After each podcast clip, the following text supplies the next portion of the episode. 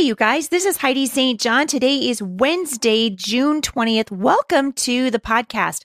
I'm so glad you're here today because we're going to be talking about walking in victory. So often in the culture today, we love ourselves some victim mentality. And uh, God said He didn't die to to uh, have you guys living in chains. He wants to set you free. So if that's you today, and you kind of you kind of taken on this persona of victimization, stick around. I think you're going to be encouraged.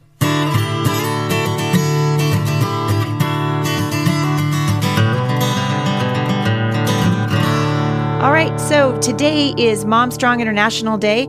I am so excited to see what God is doing over at Mom Strong International. We are getting ready to start a brand new summer series there. I'm going to kind of be, for the next two weeks here, I'm going to be wrapping up uh, the month of June. So today we're going to be talking about what it means to live in victory. And then uh, next Wednesday at the podcast, we'll be kind of wrapping up our whole series on strategies in spiritual warfare. And then we're going to turn to a summer series, and I'm calling it, uh, Is That in the Bible? so, our summer series is really going to be answering the questions that I, I see so much of on the internet and social media. And these are moms who are saying, you know, the first time you point out uh, something that's sinful, I immediately hear, well, God says, don't judge lest you be judged. Jesus said, don't judge lest you be judged. Well, is that in the Bible? Yes, it is. But the key is putting it in context. So if you know some young women or some older women who really need to understand some of these things in context we this i think going to be one of my my more exciting studies to do because i think it really addresses a lack of biblical literacy that we see in the christian community right now. And so we're going to be talking about it. So it's called is that in the bible? That study is going to start in july and we always start our studies on mondays. So that one's going to start on monday july 2nd and so uh, i hope you guys will be ready to hop in to that with us. Today, over at the Scripture Writing Challenge, we are on Ephesians 1, verses 19 through 22. So we've been talking about the power of prayer and, uh, and really leaning into what God says is ours is that we have access to through the shed blood of Jesus Christ. So this is Ephesians 1 verses 19 and 22. If you're doing the scripture writing challenge with me, this is what we should be writing out today. It says, I also pray that you will understand the incredible greatness of God's power for us who believe Him. This is the same mighty power that raised Christ from the dead and seated him in the place of honor at God's right hand in the heavenly realms. Now he is far above any ruler or authority or power or leader or anything else, not only in this world, but also in the world to come. God has put all things under the authority of Christ and has made him head over all things for the benefit of the church. So here you have the Apostle Paul saying, Listen, you guys don't understand the power that you have through prayer. You don't understand how amazing it is, how incredible. He says, You don't, I want you to understand the incredible greatness of God's power for those of us who believe in Him. Listen, you guys, I have seen the power of prayer make a lame boy walk again. I have watched God provide for my husband and I on multiple, numerous occasions. The Homeschool Resource Center, which opened uh, last November, is nothing but an answer to prayer. Years and years of prayer. God works through the prayers of his people. And Paul is saying, I want you to understand that this, this thing that you're accessing, this, this thing we call prayer is the same mighty power that raised Christ from the dead and seated him in the place of honor at God's right hand in the heavenly realms. So he's saying, don't just sit down at the dinner table and say, you know, God is great. God is good. Now I thank him for my food. Don't do that. Get on your knees and say, Father, I've got this issue and this issue. I need wisdom. I need discernment. I need, uh, I need wisdom for parenting my children. We need healing. We call out to Jehovah Rapha, the healer, and we say, Father, we need you to, uh, to help us to, to help us see beyond the circumstances that we're in. And speaking of circumstances, uh, my friend Sarah Mae is going to be coming on the show with me on Friday. She has an incredible redemption story, having grown up with an abusive alcoholic mother. And God has been doing a healing work in her heart. And one of the things, one of the reasons I love that she's on right now is because at Mom Strong International, this week in particular, we're studying what it means to walk in victory. So the Apostle Paul in our scripture writing challenge for today is saying, listen, you have all this, all this power that you can access through prayer. And then Sarah Mae comes in on Friday and she's going to back it up and say, it's Jesus. It's all Jesus. And this week for Mom Strong International, for this uh, second to the last week of the study, Strategies in Spiritual Warfare, we're talking about what it means to be free and there's freedom from, from the past. There's freedom for our, our present. Uh, there is freedom and victory for those of us who are in Christ Jesus. And when we're in the middle of a battle, it can be really hard to see that freedom, right? We can be hard to see an end to the battle. And some days we feel uh, like we've had some victories and other days we feel like we've been defeated. But for those of us who are in Christ Jesus, the Bible says that the victory is already ours. So when we're in the thick of the battle, the best thing that we can do is to set our heart and our hope and our eyes on the victory that we have in Jesus. Because if you've read to the end of the Bible, spoiler alert, God wins this thing. And because God wins it, we win it too. Jesus has conquered death. And at the end of the day, you guys, we this this world is not our home. We're just passing through. So the other the other way that God offers you freedom is He offers us freedom from the past. I cannot tell you uh, how it discourages me to see the enemy dividing us among uh, among racial lines. We are divided among denominational lines.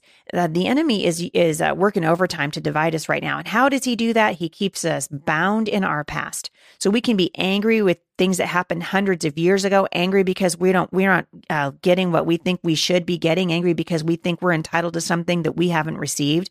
Some of us could be angry because we thought we could have we should have had a better childhood or better grandparents or better circumstances growing up. I know that certainly was my case. And it took me a long time to wrestle that demon to the ground and just say, you know what? I'm not going to listen to the lies of you anymore, devil, because Satan wants to remind me of our past and God wants to remind us of our future. God's sure victory is what helps us to keep from being discouraged about the past or even our present failures. God is never going to say, well, I would have been victorious if you hadn't messed it up, or I, you would be living in a better circumstances had generations before you gotten it right. No, we live in a fallen world. It's the voice of the enemy that tells us that our past uh, has to affect our present. It doesn't. God wants us to live in freedom and he wants us to live in victory. And sometimes that means we mourn the life we wished we would have had. And then we just say, you know what? We're going to move on. Because in the culture right now, we love to be victimized and it is not from the Lord.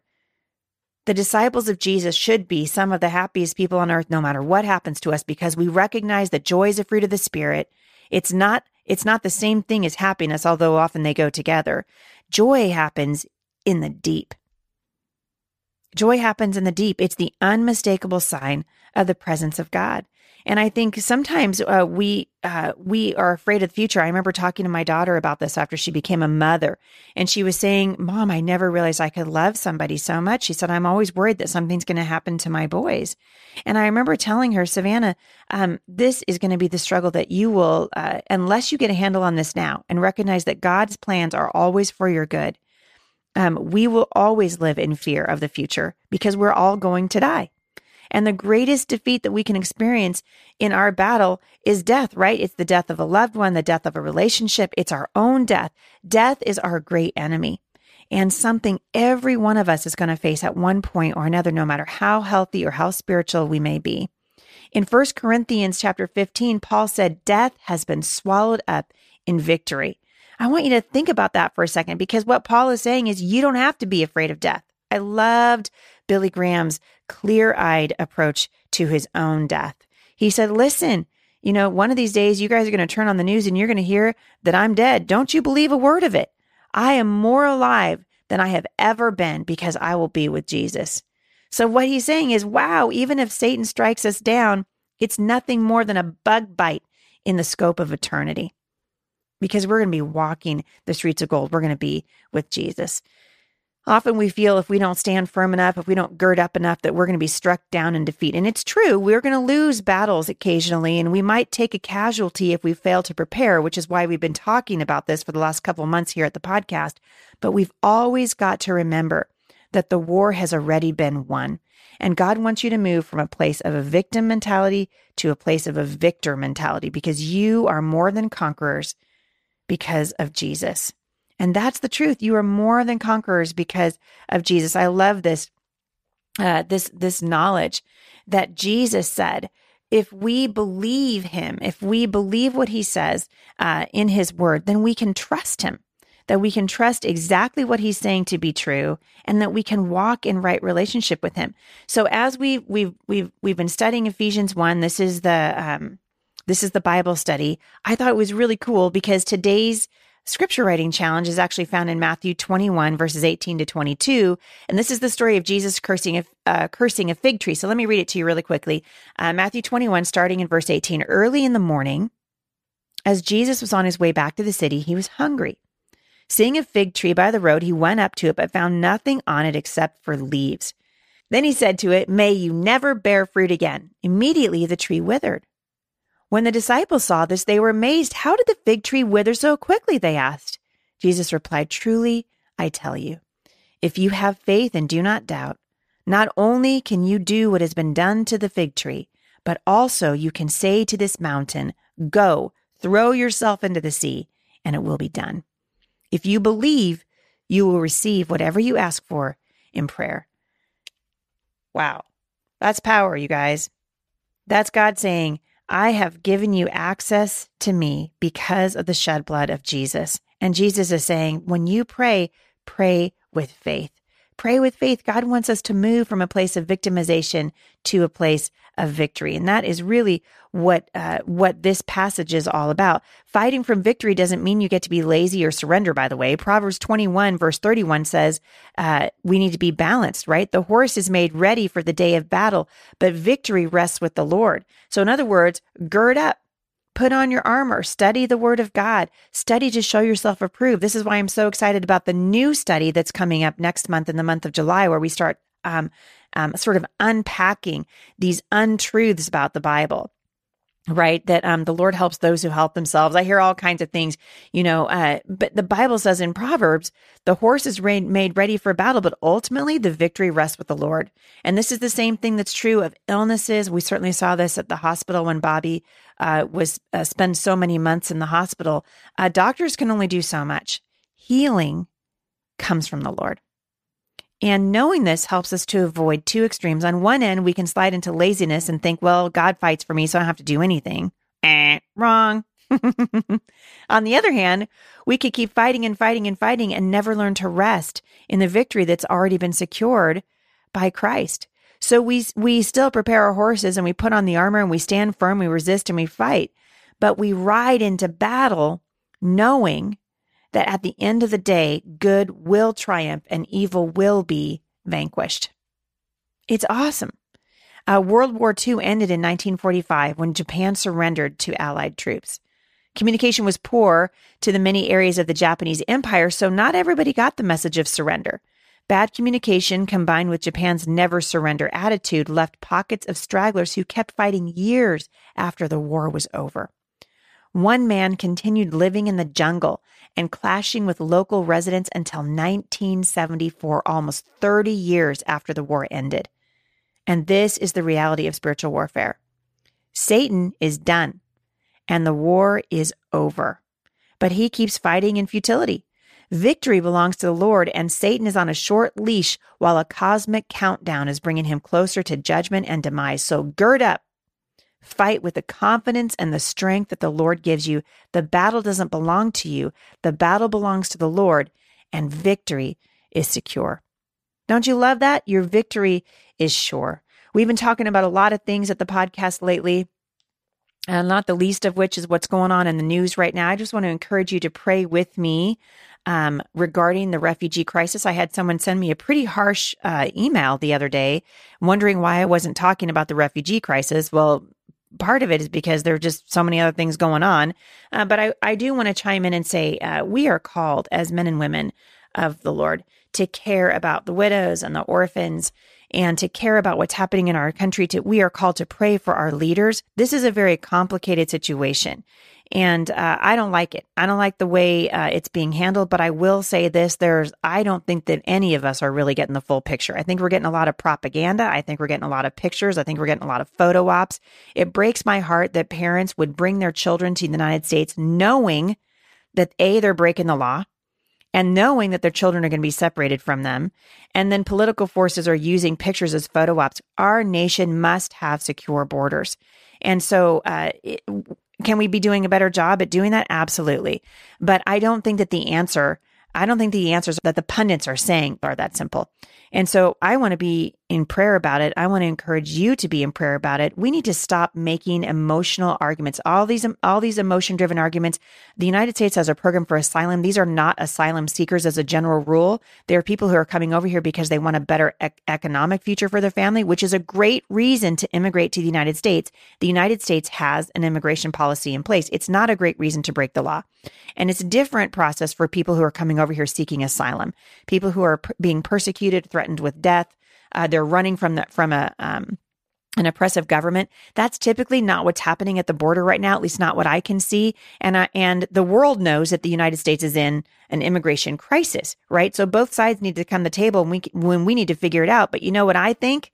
I think that God said, if my people who are called by my name would humble themselves and pray, then I will hear from heaven. And basically he said, I'm going to give you wisdom if you ask for it. And so most of you listening to this podcast with me, just like me, are not in a position to affect change, but you know what you are in a position to do? You are in a position to pray. You are in a position to petition the Lord of heaven's armies and say, Father, we need your help. We need your wisdom. We come before you. We recognize we don't know what we're doing. And without your help, we're not going to be able to do it well. And so that's where I really want to encourage you. Uh, those of you who are listening to this who are grieved by what's happening at the borders, as I am, uh, I believe we're not seeing the whole picture. And I would just like to encourage you to pray about what is going on, to pray for wisdom, to pray for unity, to pray that people will come to the table and actually come up with real solutions so that we're not lobbing uh, grenades at each other over social media, but really not affecting any change at all.